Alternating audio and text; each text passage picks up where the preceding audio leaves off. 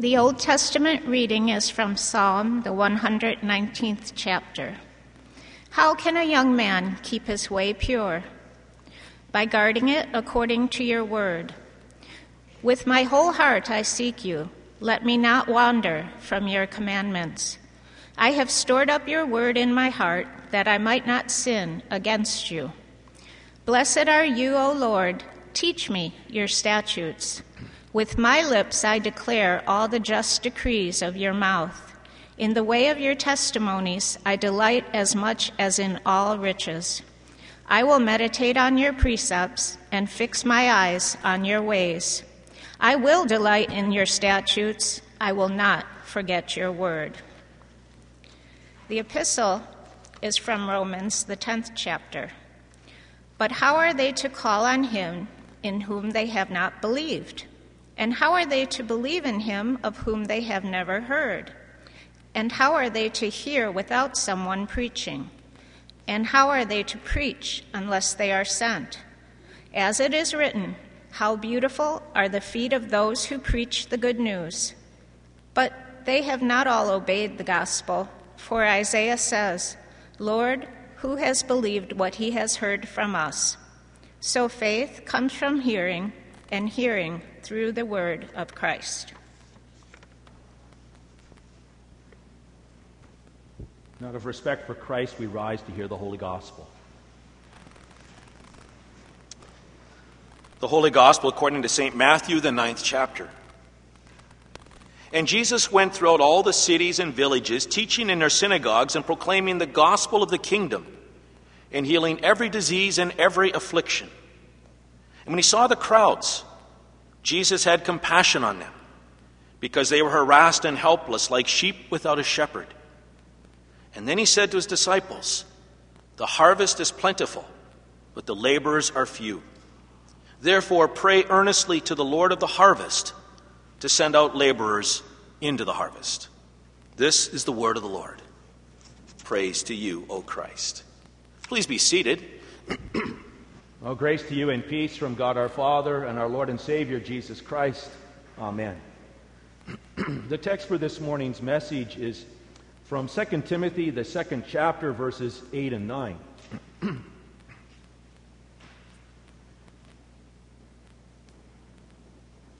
Paul writes Remember Jesus Christ, raised from the dead, descended from David this is my gospel for which I'm suffering, even to the point of being chained like a criminal.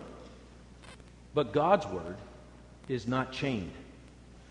This is our text. One of the great accomplishments of Martin Luther was the translation of the Bible into the German language.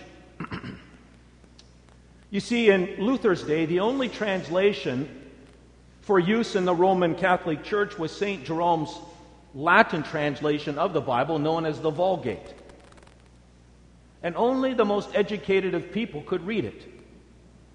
This meant that the common person was completely dependent upon the Roman Catholic Church for its interpretation or understanding. It meant that people remained imprisoned by their fears of a wrathful and angry God. It meant that people remained shackled by a false belief that God's wrath could only be pacified if they followed the decrees of the Pope and the church councils. It meant that people remained chained by superstition and paganism. Biblical illiteracy was rampant. Their lack of Bible knowledge, due to their inability to read God's Word or to even understand it when it was read to them meant that they gullibly believed almost anything that they were told. And this was the condition of the church in which Luther found himself when he was a young lad and even a young man. For many years, Luther lived in terror. He lived in terror and fear of God. He was haunted by the stories of evil witches and gargoyles and trolls. He was afraid of Jesus because he was told Jesus was a judge who would punish him for his sins. And lacking Bible knowledge, Luther tried everything he could to free himself from these chains, including living 24 7 as a Roman Catholic monk. But he found that the more he struggled by his own might, or by following the teachings of the Roman Catholic Church, the tighter the chains became. And he despaired. Finally, in desperation, at the point of a mental and spiritual breakdown, a friend asked Luther, Why don't you study the Bible? Why don't you read it? After all, Luther was a master of the Greek and the Hebrew languages, the languages in which the Bible was originally written. And so Martin Luther heeded the advice of his friend and he began to study the Bible. And he dug through the Psalms and, and Galatians and Romans. And as he did so, an amazing thing happened for Luther. The Holy Spirit began to open up his eyes to truths in God's Word that he had never seen or heard before. Yes, God is a God of justice, he learned, who demands perfection. But Luther also read on those pages of the Scripture that God is merciful and loving and compassionate. Yes, people who reject Jesus Christ as their Savior go to hell, but Luther discovered that God went to great lengths, great lengths, sacrifice, to save people by sending his own Son into this world to be the Savior, to die on the cross for the sin of all people. And Luther discovered that Jesus was not revengeful, but that in his love for us, Jesus journeyed the way of the cross to suffer and die so that we might declared, be declared holy in God's sight. And as Luther dug into the scriptures, the Holy Spirit released Luther from those chains that had bound him all of his life. And as Luther became unchained, he, he let the world know, if you will, of God's liberating gospel through his writings and through his hymns. Luther did not want his fellow German people to simply hear God's good news from the lips and the pen of Martin Luther. He wanted his own German people to be able to read the amazing story of God's love in, in their own language. He wanted the German people to hear God's declaration of forgiveness in their heart tongue. He, he knew that faith comes from hearing the word of Christ, and he wanted the people to hear that word in a word that was meaningful to them. And Luther knew that the people's lives would be transformed if they had the opportunity to read the scriptures in their own language and have the Holy Spirit work in their lives. And so Luther set his mind to translating the Word of God into the German language. And he did. He did. Now, since Luther's time, more than 650 languages have the complete translated Bible. Additionally, 1,500 languages have access to the New Testament or to some portions of the Bible in their own language. Now, that sounds pretty impressive, doesn't it? But that still means that 1.5 billion people, 1.5 billion people do not have the full Bible in their language. That's more than the people that live on the entire continent of Africa. And while these 1.5 billion people wait for the full Bible in their language, the English speaking world has at least 120 Bible translations to choose from. 120 at least. American Bible Society commissioned Barna Research to conduct a survey of the Americans' use of the Bible. And they found that 85% of Americans have a Bible in their home. In fact, the average American household has 4.3 Bibles. And in addition to the Bibles that they have in their home, many people have the Bible on their phone through apps like the YouVersion app. Or they have the Bible on the CD. Or they can go online and find something like the Bible Gateway, which is a wonderful online Bible. The Bible is everywhere, it's accessible to, to so many. And yet, most of the people don't read it. The Angus Reid poll showed that only 20% of Christians read their Bible once a week. The International Bible Readers Association reports that 85% of professing Christians have never read the entire Bible. From Genesis to Revelation, from beginning to end. Even though we think that the Bible is the Word of God. We're more likely to pick up a John Grisham book and read it from front to back before we're willing to pick up the Bible and read it. You see, despite all the translations and the accessibility of the Bible to us, the majority of North Americans who identify themselves as Christians are in many ways no different than the people of Luther's day. There's a general ignorance of God's Word. The biblical illiteracy means that more and more people are easily deceived and they're swayed by the philosophies and the values and the ideologies and the beliefs of our godless age and the plethora of false religions. And so this morning, as we talk about Bible translation, the importance of the Bible, even ask yourself this question. Outside of Sunday worship, when do you read the Bible? Or when do you listen to it?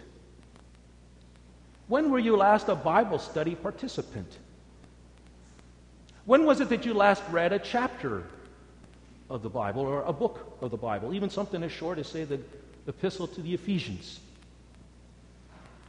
When did you listen to it? Might it be that we are experiencing some problems in our life because we're not seeking God's wisdom on these matters? Might it be that we embrace worldly values because we don't really know what God values? Might we be weak in our own personal faith or unsteady in it because we're not immersed in that powerful Word of God?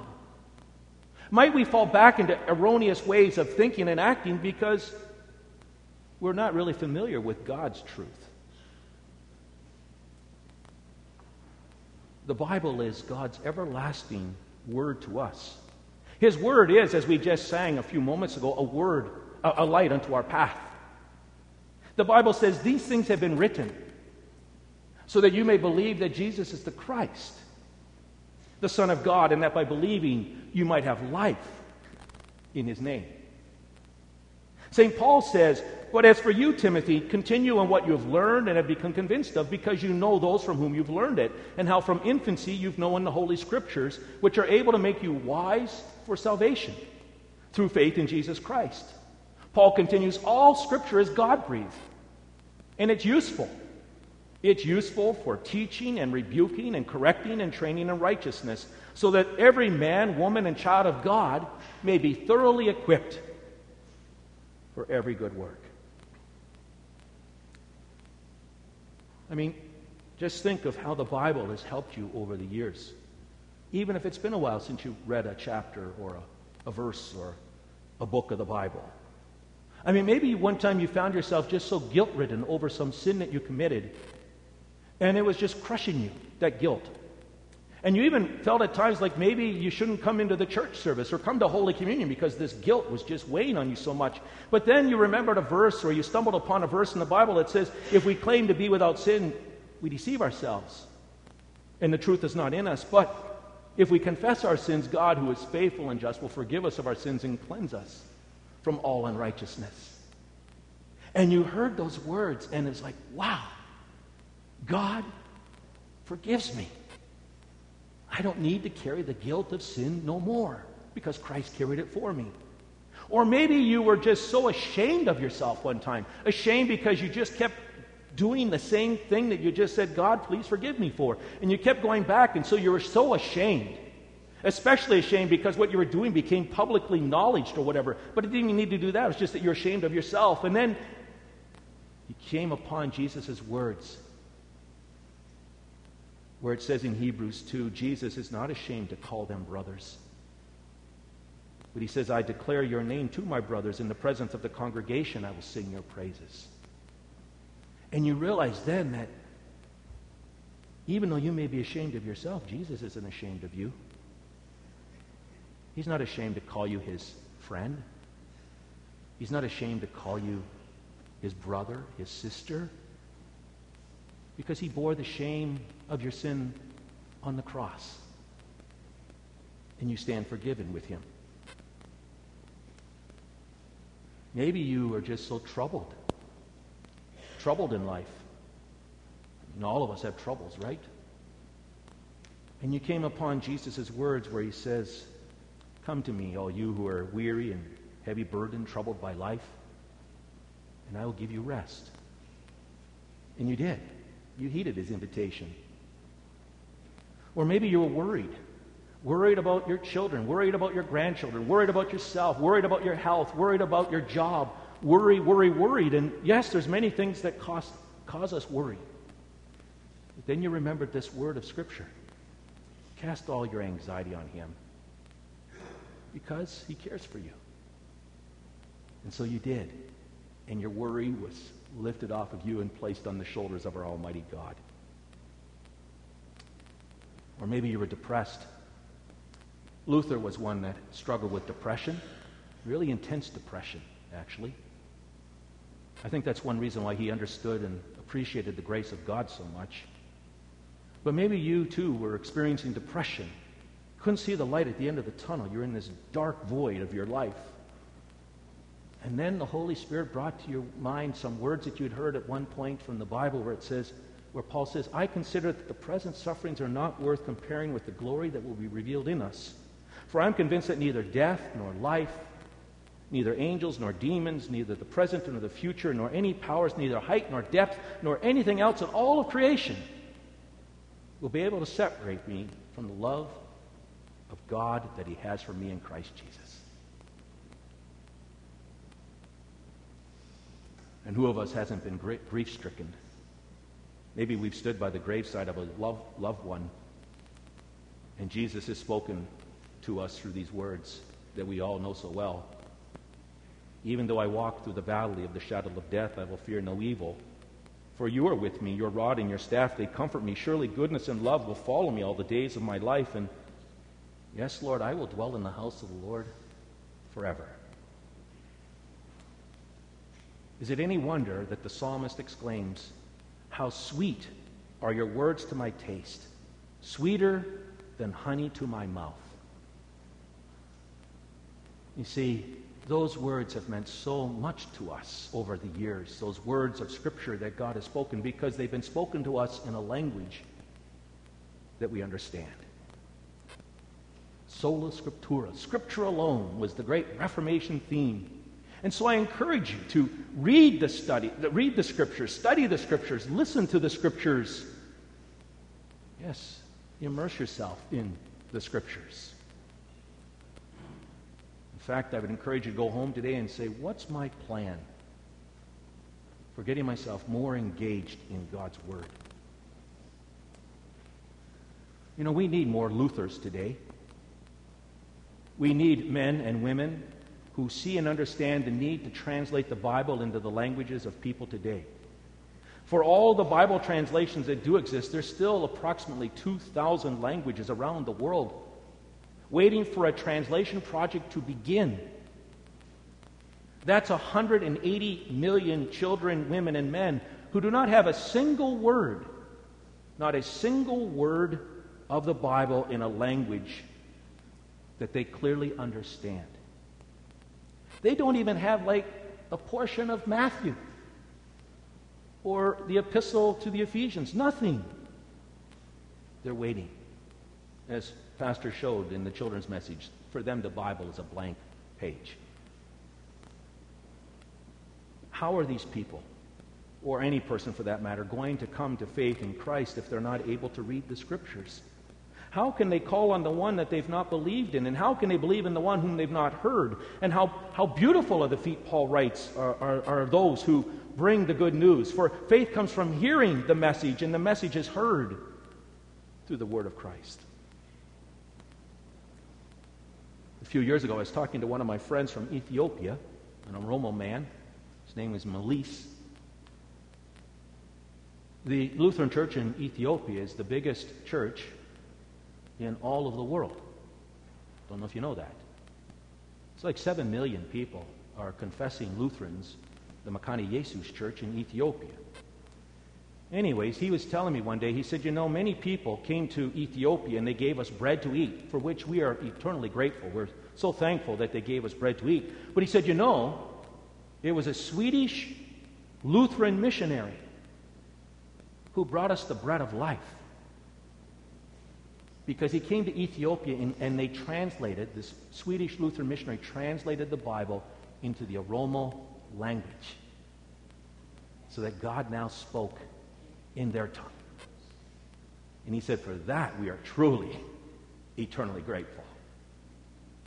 You see, that's where Lutheran Bible Translators comes in. Lutheran Bible Translators is a Lutheran mission agency, and it's the only Lutheran agency dedicated solely to long term mission work in Bible translation, linguistic training so that people learn the language that's, that's now being formed, and then also scripture engagement because a lot of the people, once they get a Bible in, the, in, in book form, don't want to re- learn how to read. Or if they don't want to, they may not even be able to learn how to read because it's a long and arduous process. But they'd love to listen to the Word. And so there's Bible translators who put the word into different formats so that the people can listen to it. Like they'll take the music of the culture and they'll put the words of God into that music and the culture, and then it's played on the radios and it's sung in the fields.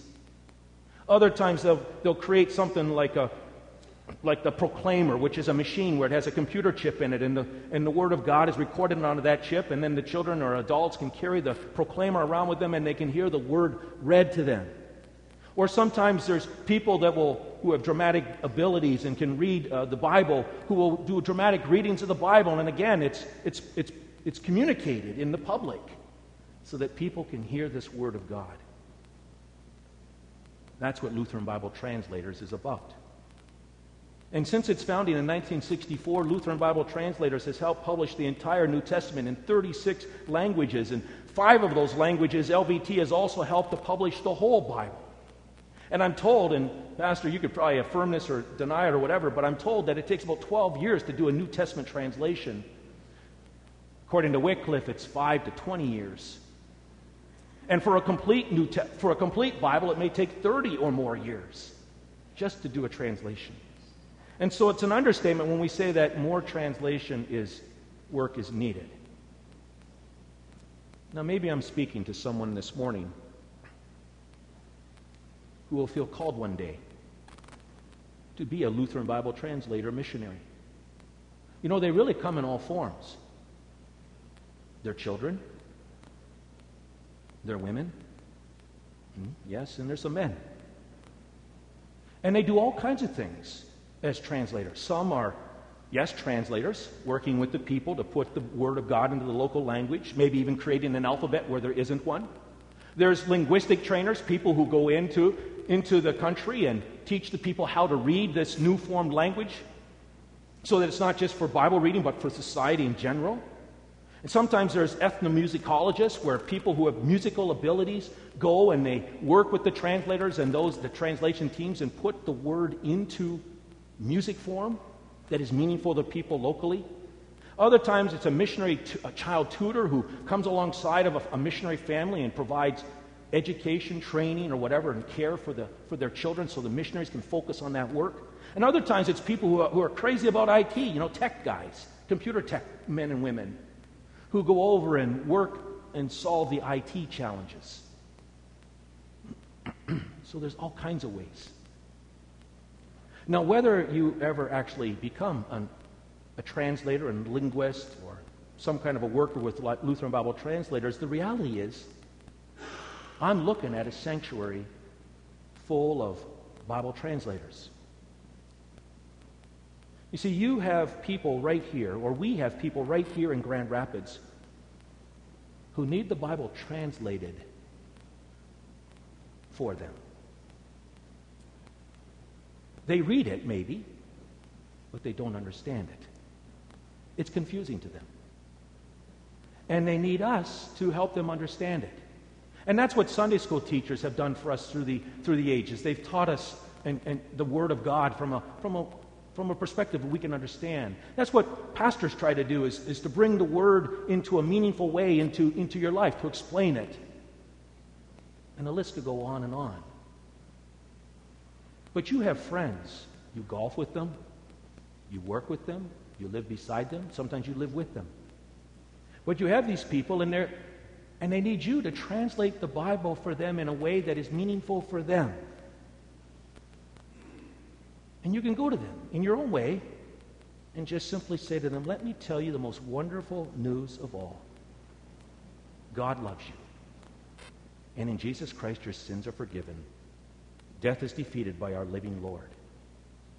And then, in your own way, in a way that you know they'll understand, you tell them this wonderful story of a God who so loves them that he sent his son Jesus to liberate them from the bondage of sin and death through Christ. So I encourage you to see yourself as a Bible translator, sent by God into the world in which you live to share this message. Unleash the power of the gospel in this community and watch what the Holy Spirit will do. Amen. And now may the peace of God, which surpasses all understanding, guard and keep your minds in Christ Jesus. Amen.